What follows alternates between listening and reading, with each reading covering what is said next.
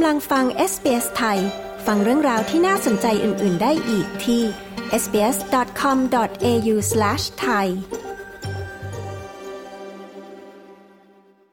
มาที่ข่าวสายตรงจากประเทศไทยนะคะ หลังจากที่คณะกรรมาการการเลือกตั้งหรือกกตประกาศรับรองผลการเลือกตั้งแล้วขั้นตอนต่อไปค่ะ คือการเลือกประธานสภาผู้แทนราษฎร และการโหวตเลือกนายกรัฐมนตรี คุณชาดาสมบูรณ์ผลผู้สื่อข่าวของ SBS ประจำประเทศไทยมีรายละเอียดอัปเดตสถานการณ์เรื่องนี้ค่ะ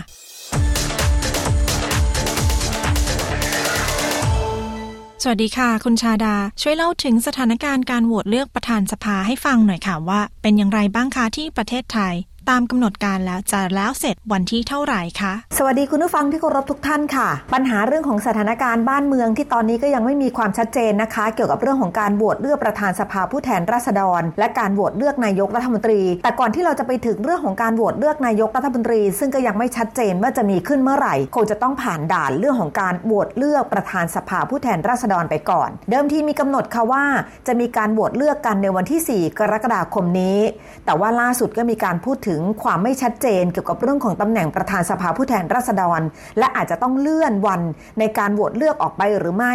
ซึ่งเรื่องนี้นายวิษณุเครืองามรองนายกรัฐมนตรีด้านกฎหมายให้ความเห็นนะคะว่า หากจะขยับวันในการโหวตเลือกประธานสภาออกไป ก็สามารถทำได้ค่ะ เพราะว่ากรอบตามกฎหมายกำหนดไว้ว่า การเลือกประธานสภาจะต้องเกิดขึ้นภายใน 10 วัน นับตั้งแต่มีรัฐพิธีเปิดประชุมสภา ซึ่งถ้านับวันต่างๆ แล้วก็คาดว่าจะเลื่อนได้ไปจนถึงวันที่ 15 กรกฎาคมนี้ค่ะ ซึ่งก็ถือว่ายังอยู่ในกรอบของกฎหมายที่กำหนดเอาไว้ ส่วนการเสนอชื่อบุคคลที่จะเข้าชิงตำแหน่งประธานสภาผู้แทนราษฎร ก็สามารถเสนอได้มากกว่านึ่งชื่อ หากไม่สามารถตกลงกันได้เพียงชื่อเดียว ก็สามารถเสนอชื่อบุคคลอื่น ๆ มา และให้สมาชิกสภาผู้แทนราษฎรทั้ง 500 คน เป็นผู้โหวตลงคะแนนแบบลับได้ ซึ่งคาดว่าจะใช้เวลาในการนับคะแนนไม่นาน เพราะเป็นการโหวตแบบลับ ซึ่งสามารถที่จะกดบัตรแสดงตน แล้วก็โหวตลงคะแนนได้ทันที ขณะที่ในส่วนของการโหวตเลือกนายกรัฐมนตรีนายวิษณุเครืองามระบุนะคะว่า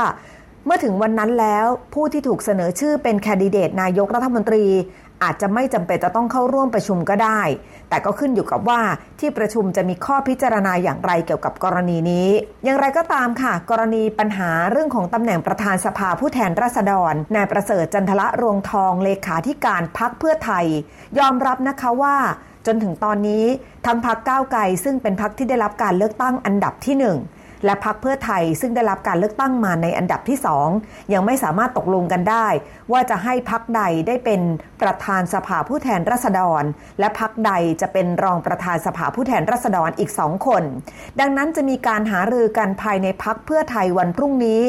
27 มิถุนายน เพื่อให้เกิดความชัดเจนว่าจะมีแนวทางในการเดินหน้าทางการเมืองของพักเพื่อไทยอย่างไร จากนั้นนำมติของพักเพื่อไทยไปหาลือกับพักเก้าไกลในวันที่28 มิถุนายนนี้ โดยในายประเสริฐย้ำนะคะว่าจำเป็นจะต้องตกลงให้ชัดเจนว่าพักใดจะได้ตำแหน่งใดบ้าง จากนั้นจึงค่อยมาสรุปกันอีกครั้งว่า รายชื่อบุคคลที่จะเสนอชื่อ ให้เป็นประธานสภาผู้แทนราษฎร และเป็นรองประธานสภาผู้แทนราษฎรนั้น จะประกอบไปด้วยใครบ้าง ซึ่งคาดว่าวันพุธนี้น่าจะสามารถตกลงกันได้ และจากนั้นก็จะเดินหน้าไปพูดคุยกันต่อ เรื่องของการโหวตเลือกนายกรัฐมนตรี โดยในวันที่ 29มิถุนายนนี้ค่ะ จะมีการประชุมของ 8 พักการเมืองที่ร่วมจัดตั้งรัฐบาล และจะมีการหารือกันเรื่องของการโหวตเลือกนายกรัฐมนตรี จะมีการวิเคราะห์สถานการณ์การเมืองว่า ยังขาดเสียงสนับสนุนจากสมาชิกวุฒิสภามากน้อยแค่ไหน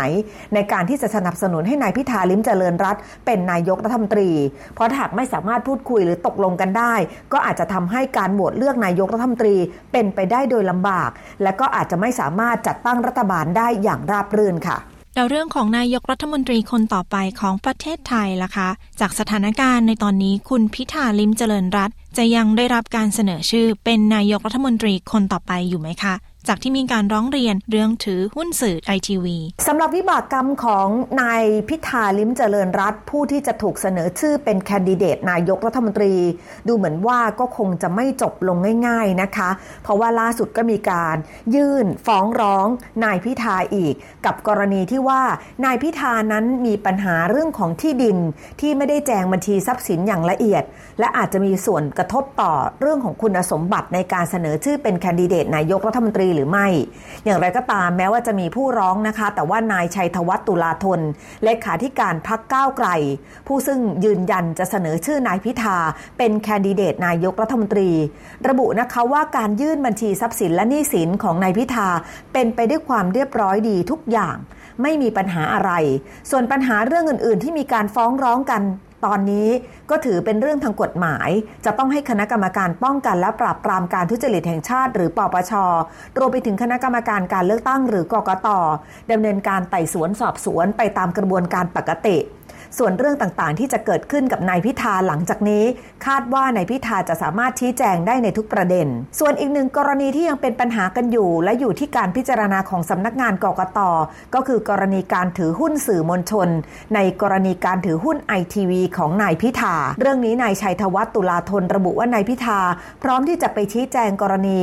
ถือหุ้นไอทีวีเรียบร้อยแล้ว แต่จนถึงตอนนี้กกตก็ยังไม่ได้เรียกนายพิธาเข้าไปชี้แจง ซึ่งหากนายพิธาไปชี้แจง ก็คาดว่าทุกฝ่ายจะคลายข้อสงสัยเกี่ยวกับเรื่องที่เกิดขึ้น และยืนยันว่ารายงานการประชุมของ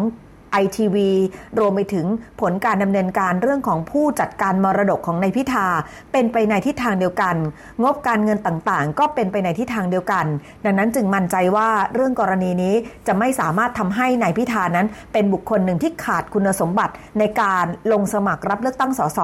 หรือขาดคุณสมบัติในการที่จะเป็นนายกรัฐมนตรีได้ และเมื่อถึงวันโหวตเลือกนายกรัฐมนตรีก็มั่นใจนะคะว่านายพิธาจะสามารถเป็นนายกรัฐมนตรีคนที่ 30 ได้ค่ะ อีกเรื่องหนึ่งนะคะ จากที่มีกระแสเรื่องการเสนอให้วันที่ 24 มิถุนายนเป็นวันชาติ เรื่องนี้มีที่มาที่ไปยังไงบ้างคะ ปัญหาเรื่องข้อเสนอที่จะให้มีวันชาติของไทย เปลี่ยนแปลงจากวันเดิมมาเป็นวันที่ 24 มิถุนายน ก็มีการพูดถึงเรื่องนี้ทันทีที่มีการครบรอบ 91 ปี การปฏิวัติเมื่อปี พศ 2475 แล้วก็มีการจัดงานเรื่องของการล้ำลึกกิจกรรมต่างๆ ที่เกิดขึ้น ที่เกี่ยวข้องกับคณะราษฎร จากนั้นก็มีการพูดคุยกันถึงเรื่องของการเสนอรายละเอียดในการจัดให้มีวันชาติเกิดขึ้นให้เป็นวันที่ 24 มิถุนายน กรณีเรื่องของการเสนอวันชาติเป็นวันที่ 24 มิถุนายนดูเหมือนว่าหลายฝ่ายจะไม่เห็นด้วยค่ะ อย่างพักเพื่อไทยเอง แกนนำของพักเพื่อไทย นายเศรษฐาทวีสินแคนดิเดตนายกรัฐมนตรีก็ออกมาระบุนะคะว่า เรื่องนี้จะต้องพิจารณาอย่างถี่ถ้วนค่ะ เพราะถือว่าเป็นเรื่องใหญ่หากจะมีการเปลี่ยนแปลงใด ๆ และเรื่องที่เกิดขึ้นนั้นถือว่าเป็นเรื่องของคนทั้งชาติ ไม่ใช่เรื่องของพักการเมืองใดพักการเมืองหนึ่ง เท่านั้น ขณะเดียวกันก็มีคนไปถามเรื่องนี้กับนายอนุทินชาญมิลกูลหัวหน้าพักภูมิใจไทยเหมือนกันค่ะ นายอนุทินยืนยันว่าจะไม่มีการปรับเปลี่ยนเรื่องของวันชาติอย่างแน่นอน และก็มองว่าข้อเสนอการปรับเปลี่ยนวันชาติของแกนนำบางคนของพรรคก้าวไกล เป็นข้อเสนอที่ไม่ถูกต้อง อีกทั้งในช่วงเวลาที่ผ่านมา ในสมัยที่นายชัวหลีกภัยดำรงตำแหน่งประธานสภา ก็มีเคยนำเสนอเรื่องนี้ ต่อทางคณะรัฐมนตรีแล้ว ว่าให้กำหนดให้วันที่ 24 มิถุนายนของทุกปี เป็นวันหยุดประจำปี และก็มีการปรับเปลี่ยนเป็นวันชาติ แต่ก็ไม่มีข้อตกลงใด ๆ เกิดขึ้นนะคะ นั่นก็สะท้อนให้เห็นว่าในการประชุมของสสรวมไปถึงในการประชุมของคณะรัฐมนตรีในชุดที่แล้ว ก็ไม่มีใครเห็นด้วยกับการปรับเปลี่ยนเรื่องนี้ อย่างไรก็ตามแม้ว่าจะเป็นเพียงข้อเสนอเท่านั้น แต่ว่าบรรดาสสของพรรคก้าวไกลระบุนะคะว่าเรื่องนี้ยังสามารถคุยกันได้ในรายละเอียด และยืนยันว่ากรณีข้อเสนอที่เกิดขึ้นทั้งหมด ไม่ใช่เป็นการล้มล้างการปกครอง แล้วก็รวมไปถึงว่าเรื่องที่เกิดขึ้นเป็นเพียงข้อเสนอที่ต้องการจะให้ลำลึกถึงวันที่มีการเปลี่ยนแปลงการปกครอง จากสมบูรณาญาสิทธิราชเป็นการปกครองแบบระบอบประชาธิปไตยเท่านั้น ไม่ได้เกี่ยวข้องกับเรื่องของการล้มล้างการปกครองค่ะดิฉันชาดาสมบูรณ์ผลรายงานข่าวสำหรับ SBS ไทย รายงานจากกรุงเทพมหานครค่ะ